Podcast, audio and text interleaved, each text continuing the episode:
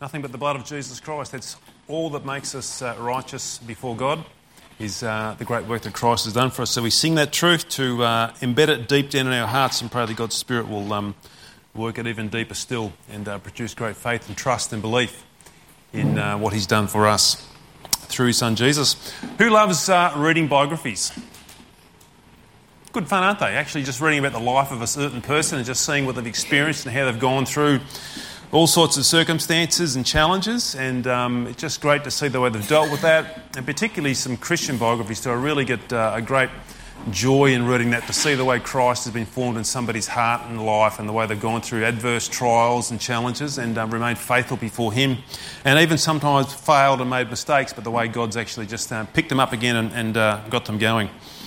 Biographies are great things, and uh, nearly all biographies you read, though, end with a death and a funeral, don't they? Particularly if it's an historical one where somebody's either died or something's happened, and uh, that's how the biography ends, which is sort of fairly natural if you're reading about somebody whose life has been completed. Um, the gospel accounts, which are like biographies as well, are very, very different to those biographies we've just been talking about the, the biography of Jesus Christ actually turns that whole idea of a death and a funeral right on its head. Now, the life of Jesus Christ doesn't end with a death, it doesn't end with a funeral. Actually, the life of Jesus Christ ends with the resurrection. In fact, it doesn't end, it just keeps on going and going and going. So it's a different biography altogether. The resurrection of Christ actually is something that instills hope and courage into our lives. So join with me now as we just uh, look into John chapter 20 and we get towards this uh, resurrection chapter. And we'll just read from verses uh, 19 to 29 to um, have a listen here. Starting at verse 19. On the evening of that day, the first day of the week, the doors being locked where the disciples were for fear of the Jews, Jesus came and stood among them and said to them, Peace be with you.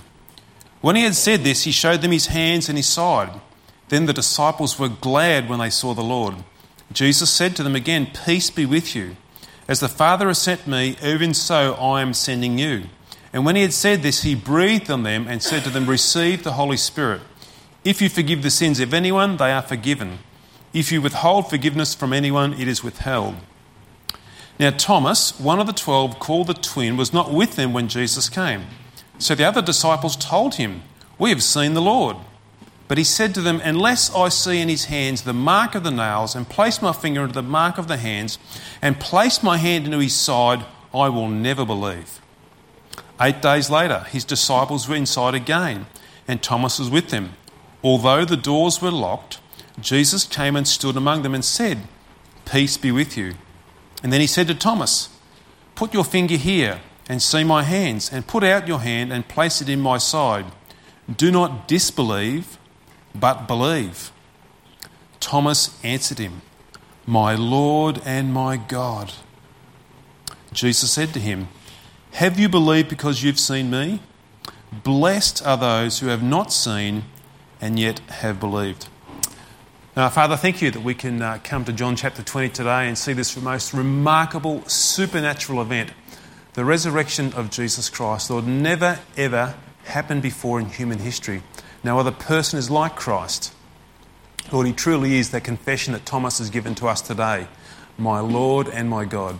Holy Spirit, we would ask and pray now that you would just come and breathe life into these words and uh, breathe life into our souls as we see here and reflect here upon the resurrection of Jesus Christ. May it today produce within us uh, hope and courage and belief. Father, we ask this in Jesus' name and for your glory. Amen. As we think about this undeniable fact of the resurrection of Jesus Christ, we must keep in mind it's probably one of the most attacked beliefs by an unbelieving world that we live in. Uh, the resurrection of Christ is obviously very naturally linked with his death. Can, there can be no, no resurrection uh, unless a death has taken place. And just like the death of uh, Jesus on the cross is a foundational belief which we looked at last week, uh, for Christianity, so also is the resurrection. It's a foundational belief. It's pivotal, pivotal in uh, the Christian faith that we believe in and follow. Paul actually says if there's no resurrection in Corinthians, then our faith and our preaching is absolutely in vain and futile. We are wasting our time if there's no resurrection. That really does become this key plank here in the Christian life. It is so key. It'd be like this if the, if the gospel and Christianity did not have the resurrection, it would be like trying to throw a tennis ball at a speeding train to stop it. It'd be pretty useless, wouldn't it? Nothing would happen there at all. It's absolutely foundational. For most people, though, uh, their part in thinking about this, and people, I guess, including skeptics, they can live with the miracles that Jesus performed. They can actually sort of explain away how certain things can happen. You know, you don't know what was happening internally in somebody. And they can even put some sort of plausible, perhaps, explanation to that. Even walking on water. I've, heard of, well, maybe it was low tide and Jesus was on a partially submerged sandbar. You know, they sort of would try and explain away the walking in the water as well. But when it gets to the resurrection, they actually can't take that at all. They just say, This is downright crazy. You guys are deluded. You guys are mad. And probably some feel sorry for us when we actually believe in the resurrection of Jesus Christ. It's like the real sticking point for people. They're saying nobody comes back from the dead. This just does not happen.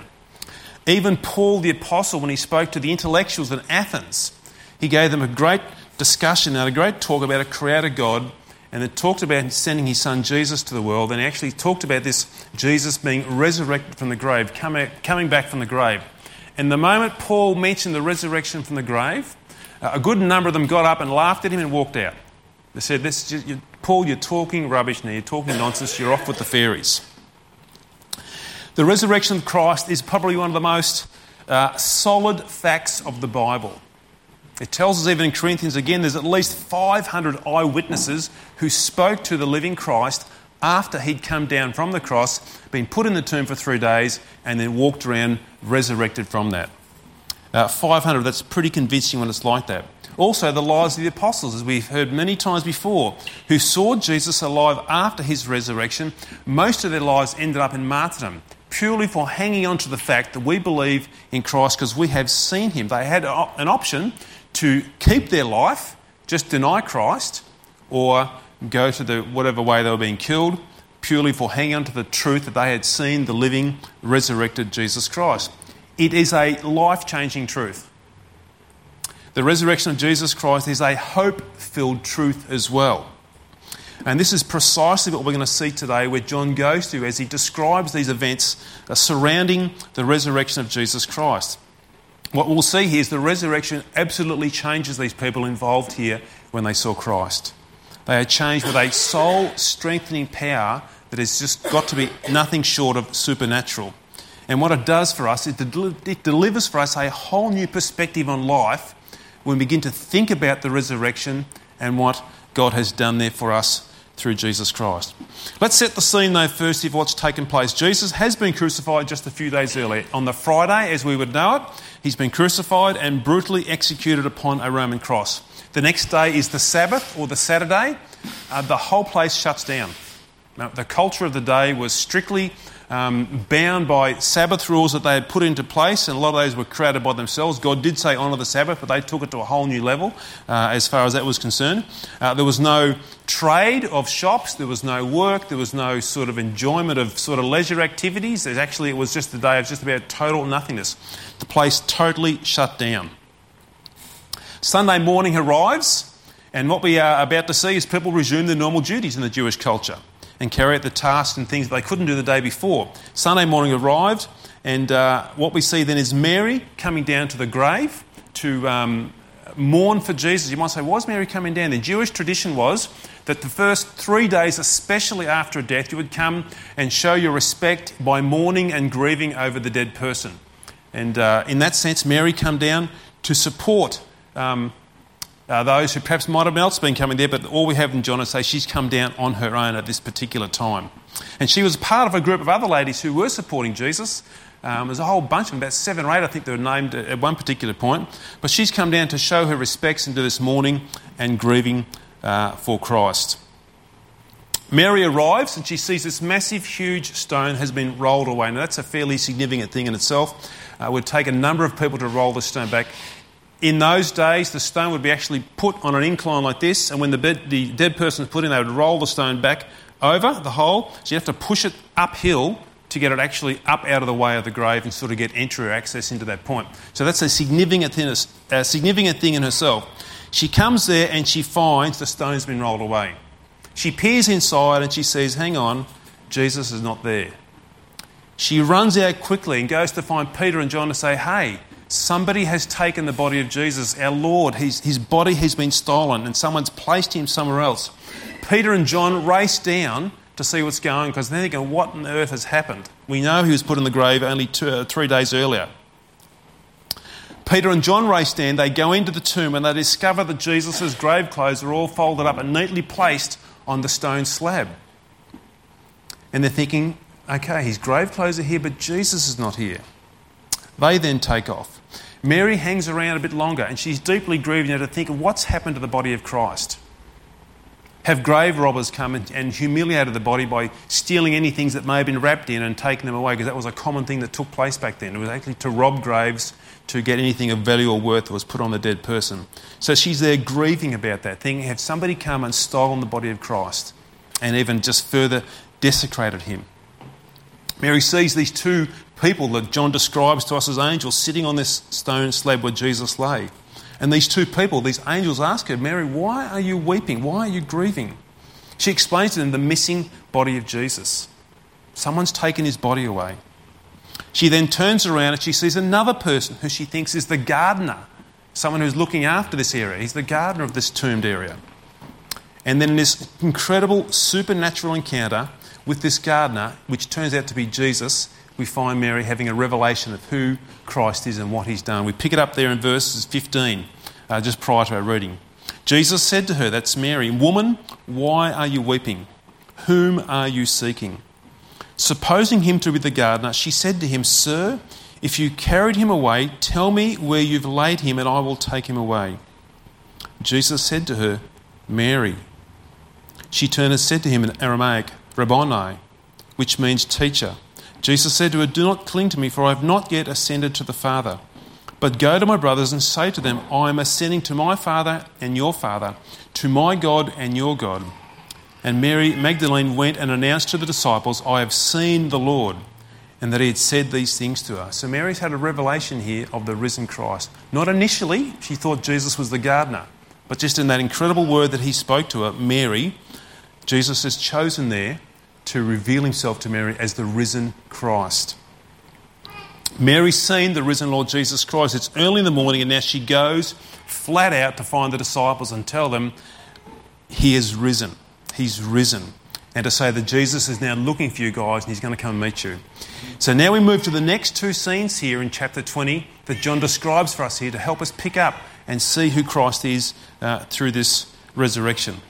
So we can take it that Mary's told the disciples that Jesus is alive and well, he's coming to see them.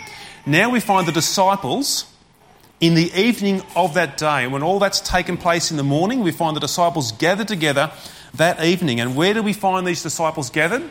We find them gathered behind locked doors. It says there in verse 19 on the evening of that day, the first day of the week, the doors being locked where the disciples were for fear of the Jews. Where are the disciples? They're behind locked doors and they're in fear. Fear is a terrible thing, it's a shocking thing. Fear is the most demoralizing and draining thing to experience in your life. Fear is very debilitating. Fear drains you of your power. Fear drains you of your security and your confidence. Fear can sap the life out of you. Fear is a shocking thing. I can remember being a very young boy and having to do jobs outside in the dark and you already know what's going to happen. Right? You're already thinking about it. Uh, the dark is a fearful place when you're a young boy, and particularly when you go outside, you feel so weak and so vulnerable and so isolated because everything's dark and like everything's jumping from behind shadows. And what doesn't help is when you've watched a Dracula movie the night before. That's already planted quite a few things in your mind. So everything's like a vampire coming out of the trees at you. It's shocking. You just feel absolutely fearful and absolutely isolated.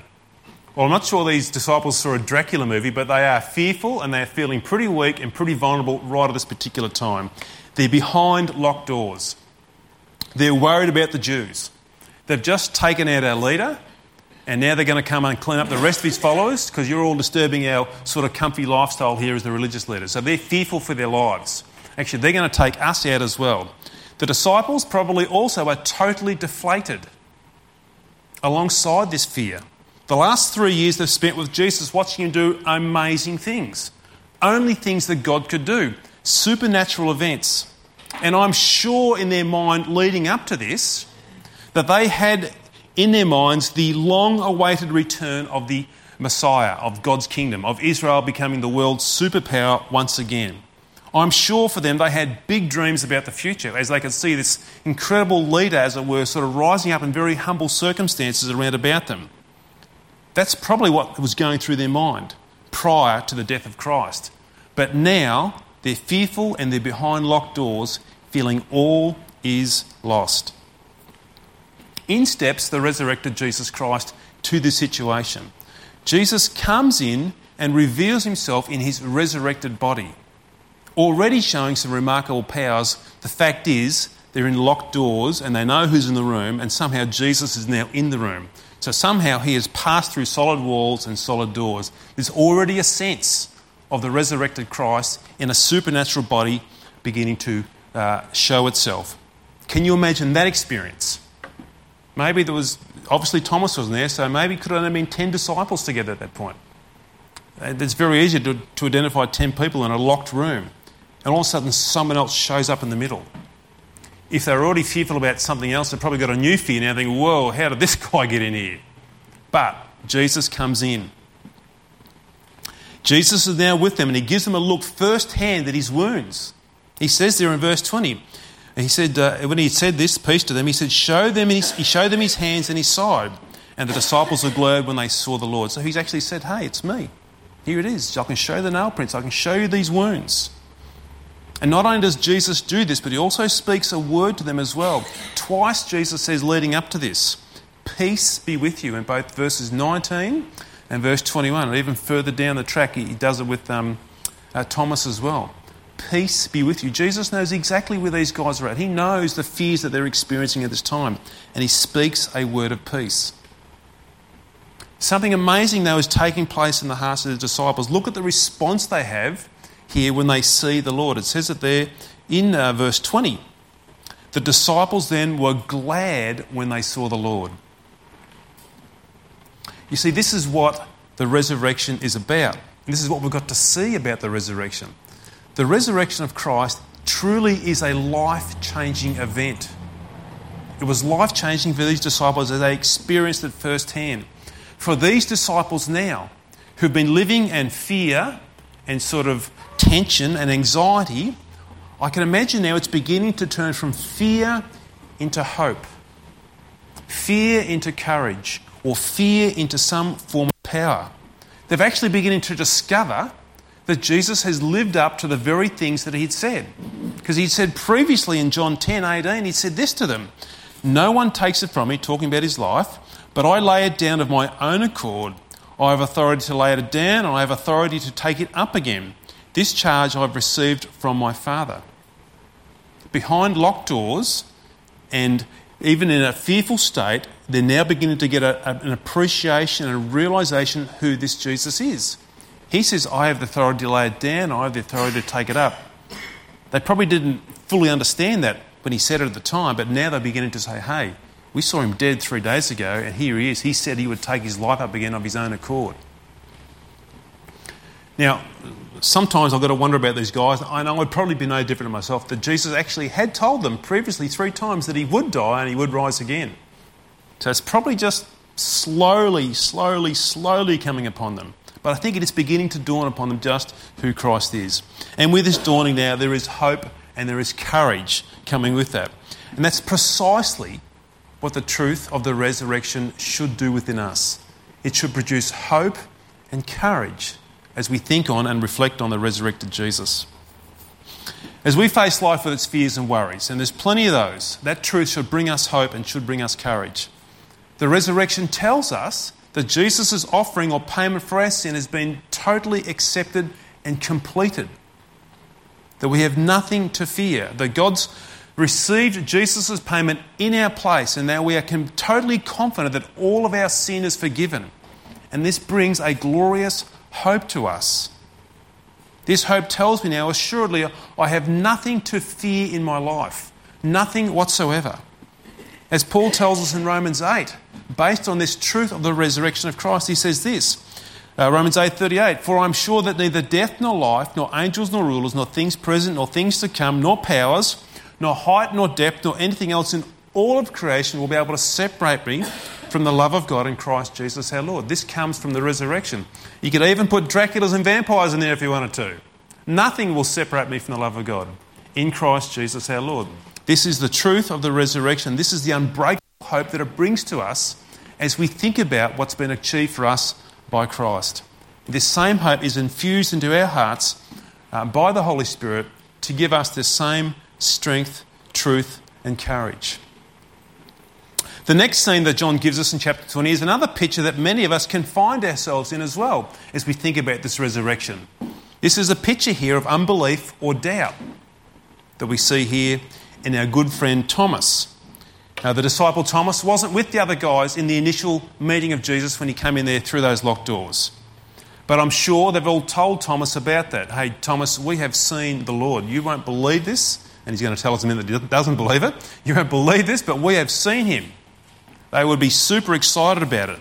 But Thomas gives them a very clear understanding of just how he's thinking about this situation with them at the moment and how he's travelling through life trying to grasp or grapple with this. And he says to them in verse 25 So the other disciples told him, Hey, we have seen the Lord. But unless I see in his hands the mark of the nails and place my finger into the mark of the nails and place my hand into his side, I will never believe. Thomas is pretty emphatic here about his thoughts. He says, I will never believe. Thomas is a serious skeptic. He is full of doubt, and you may have heard him before referred to as doubting Thomas. He doubts the resurrection of Christ and he's a skeptic about it. He says, I will never believe this. Thomas, in a respect, nearly typifies all of humanity in his attitude here. How often have you said, said it um, this way, or heard it said this way? I'll believe it when I see it. It's like I want to see some physical proof. I want to see something that I can taste or touch or smell or hear or see. Something that my five senses can actually, you know, physically sort of somehow apprehend. Plenty of times I've heard that statement. I'll believe it when I see it. And that's exactly what Thomas has uh, said to us here as well. This is where we need to see what sin has done to our spiritual vision or our eternal perspective. It's actually broken our vision of an invisible God. It's actually broken our perspective of a spiritual world. That's exactly what sin has done to us. Now we are trapped by living in our, what our senses see, us, uh, see around us. Our sight and our thought perceptions are all based on earthbound concepts or earthbound ideas. We are trapped in thinking by this world around about us. All I know is this world, all I can see is this world. And when we begin to think like that, the world's ideas shape the way we form our views on life. Thomas is earthbound in his thinking, and this makes him, just as we see him here, skeptical and full of doubt. I'll believe it when I see it. Well, eight days transpires, and here Jesus shows up again to the disciples. We pick it up in verses 26 27. Eight days later, his disciples were inside again, and Thomas was with them although the doors were locked. So they're still actually a bit of fear, these guys. Jesus came and stood among them and said, Peace be with you. Then he said to Thomas, Put your finger here and see my hands, and put out your hand and place it in my side. Do not disbelieve, but believe. As I said, these guys are a little bit slow learners here. Doors locked again. But notice what Jesus does here with Thomas. Jesus very compassionately singles him out and shows him his wounds. Thomas, see my wounds. Put your hand out and touch my side. Feel these things. Thomas, look and touch. See that it's really me. See that it was really me who was on that cross three days earlier. And see that I am really now alive and I've risen from the grave. Thomas, look and believe. He tells Thomas, Thomas, do not deny the undeniable. Do not hide behind your unbelief. Here it is, I am right before your very eyes. And he firmly urges him, Thomas, put your trust and your faith in me. and put your trust and your faith in the resurrection that I've achieved from the grave. It's a reality, Thomas. How does Thomas respond in this situation to Jesus as Jesus urges him in this way? Thomas answers him in verse 28 My Lord and my God. Probably one of the greatest confessions that we'll read in the Bible here. And that's something, if ever you're talking with Jehovah's Witnesses, they don't believe that Jesus is God. Here's Thomas's confession that he says, and Jesus doesn't actually push that away. He receives it and accepts it because he knows he is God. An incredible confession that he makes. And this is another truth that the resurrection brings to our soul. It brings life building faith in the one who's died for us. And the one who has given up his life on the cross so that now he has resurrected and he promises that same resurrection for us. It does build our faith. And Jesus takes it a step further here with Thomas. He's actually talking to us in this next verse that he talks about. He says to Thomas, Jesus said to him, Have you believed because you have seen me? Blessed are those who have not seen and yet have believed. That's including every one of us today who believe in Jesus Christ, who believe in the resurrection. Blessed are those who have not seen yet believe. It's an unexplainable blessing, but it's a blessing that God gives to us. As we believe in the resurrection of Jesus Christ, God blesses us with a peace and a profound conviction of faith in the reality of who Jesus is and what he has done for us. That we can comprehensively trust in Christ. And he's proved this by his resurrection. The resurrection dispels our doubts away. The resurrection of Christ dispels my unbelief. How can I not trust in the Son of God who's proved himself to be so by this resurrection? And we would be foolish today to turn our hearts away from such compelling evidence that is presented for us through Scripture, through the resurrection of Jesus Christ. Jesus says, Let your faith be built, let your belief be built on the true fact of my resurrection. As I thought about this resurrection today, and I thought about what Christ has done, and I thought about the disciples, and I thought about Thomas, and then I thought about Father's Day as I try to pull those things together. I was thinking, as fathers, there is much that can challenge us in carrying out the role that God's given to us as fathers. It's a tremendous responsibility that uh, we carry to lead and to guide our families uh, to a God centered life and a gospel empowered life. Living that type of life or leading that type of life as, as fathers can bring both fear and doubt to us. It can bring fear and it can bring doubt. The world we live in is an overloaded world with really, really good things for us to do as families. Mate, there is all types of entertainment out there. There's all types of things we can get involved in, events to go to, really unusual places to visit, just heaps of things for us to do as families for fun and enjoyment. And with today's modern transport, it's so convenient to get to these things and go to these things to enjoy all of this life. But there's a danger in that. There's a danger in that. There's a danger that we get taken along with the culture we live in by allowing all these good times and good things to be taken over and filled up in our lives where they become the primary focus of how we live and how we, how we live out life by pursuing these good times. It's like pursuing all this fun and all these good times and chasing the next best thrill is all what life is about. Now, don't get me wrong about enjoying this world. I enjoy this world very much so, and it's a good thing to do. But it's so easily we can let a good thing become a bad thing when the good thing becomes the main driving focus of life. I'll say it again. We can easily let a good thing become a bad thing when the good thing becomes the main driving focus of our life.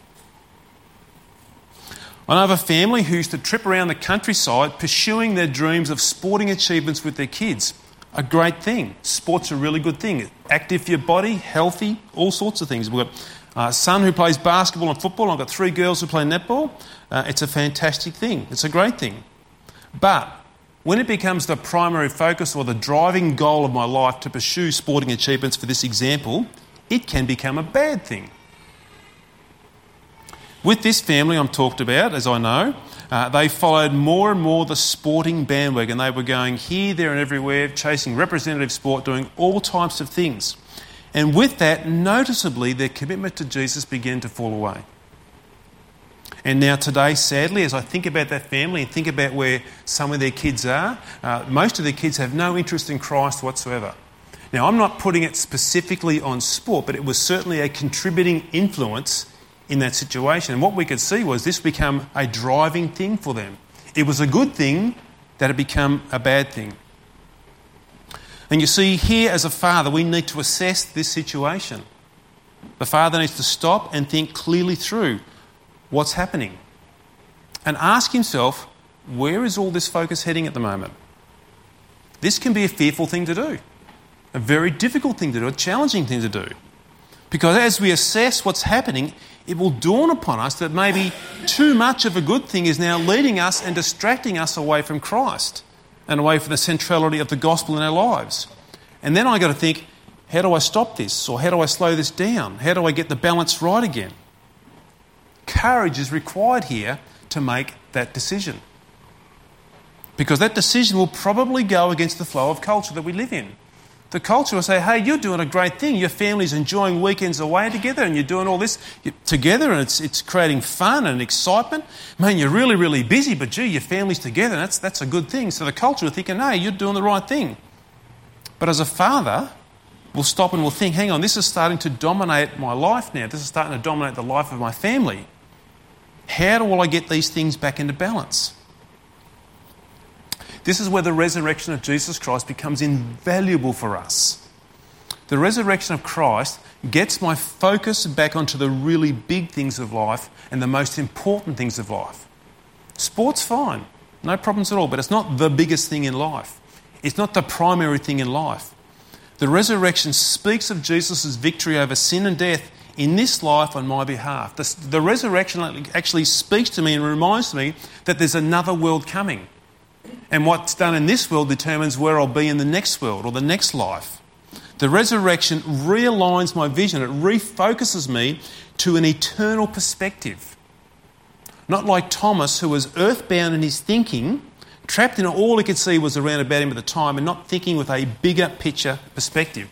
The resurrection for fathers brings an eternal perspective here as we think about where we are leading our families. And when something fearful or challenging comes our way, the resurrection gives me courage to say, no, there's a greater life beyond this life that I need to think about so I can steer and guide my families and my family in the right direction so they too will share that eternity with me. Maybe even doubts will come with that, that challenge. As I'm making those decisions, have I done the right thing? Have I really actually thought through this? Will my children be able to see that I'm doing the right thing? Because they all might be whinging and complaining now. Dad, why are we not doing those things anymore? And this is potentially going to make us look different to other families because they're all going off and doing that and we're doing something different to them. Doubts will come in. Am I doing the right thing? Have I made the right decision? Have I gone in the right direction? Again, the resurrection comes in. And Jesus Christ figures deeply in my mind the Holy Spirit convicts me of this truth of the resurrection. And yes, Jesus Christ is the Son of God. And this has been proven by his resurrection from the grave. And what Jesus says is true. He says, I am the way, the truth, and the life. Yes, I must follow Christ primarily in my life, first and foremost, to get my focus right for the rest of my life and takes those doubts away. You see, the story of Christ is an incredible biography. We spoke about those other biographies that end with a death or a funeral. But the story of Jesus Christ doesn't end. It actually just takes off from a resurrection to eternal life. And the resurrection speaks incredible courage, incredible hope, and incredible faith into our lives as we allow that truth to dawn upon us. And it gives us as fathers courage and hope and strength to make those right decisions, even when good things become bad things. The resurrection of Christ realigns our focus and gives us the courage to make those right calls. Let's pray. Father, we thank you today that uh, we have the truth of the resurrection. Father, we thank you today that your Holy Spirit has revealed that to us through the pages of Scripture, but also through a living reality of Christ dwelling within our hearts uh, through the new birth. Lord, today we thank you that we have a hope that is eternal, we have a hope that is secure, we have a hope that is absolutely testified to us by the resurrection of Christ. Lord, today as we think about fathers, we think about the challenges that we face as fathers. Lord, some days are like decision after decision after decision, and sometimes you're the most unpopular person in the family because of the decisions we have to make. Lord, I pray that you'll help us to take hold of the truth of the resurrection of Jesus Christ and allow that to build deep convictions into our hearts, that it would give us strength and courage and hope to lead our families to a God honouring and a gospel centred life that really does look at the eternal perspective, that really does help us to set up and to shape our families as best we possibly can to prepare them for Christ. Lord, today I pray that when we do that, and sometimes we'll make mistakes in doing that, Lord, I pray that we'll have the courage even then to uh, say sorry to our family if we've made decisions that have been too hard or too harsh. But I pray also, Lord, that our families would see that we're doing that with the best interests in our hearts, intending, Lord, to lead our families to Christ. Lord, today I pray that you'd help us, Lord, to be like Thomas, not in the sense of his doubting, but Lord, to see that revelation, perhaps for some the first time today, that Jesus Christ is alive, that he is truly the Son of God, and that he is able to fulfill his word without fail. Holy Spirit, please take that truth today, I pray, and firmly embed it into our hearts. And Lord, I pray that you would give us great hope and great courage from it. Now, Lord, we ask and we pray that now in Jesus' name. Amen.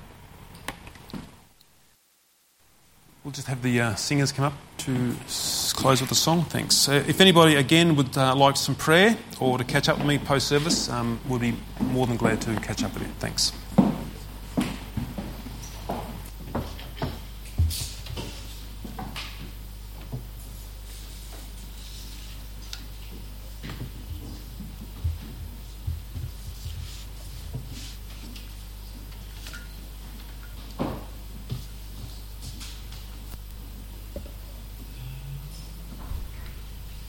Let's stand and we sing the glories of Calvary.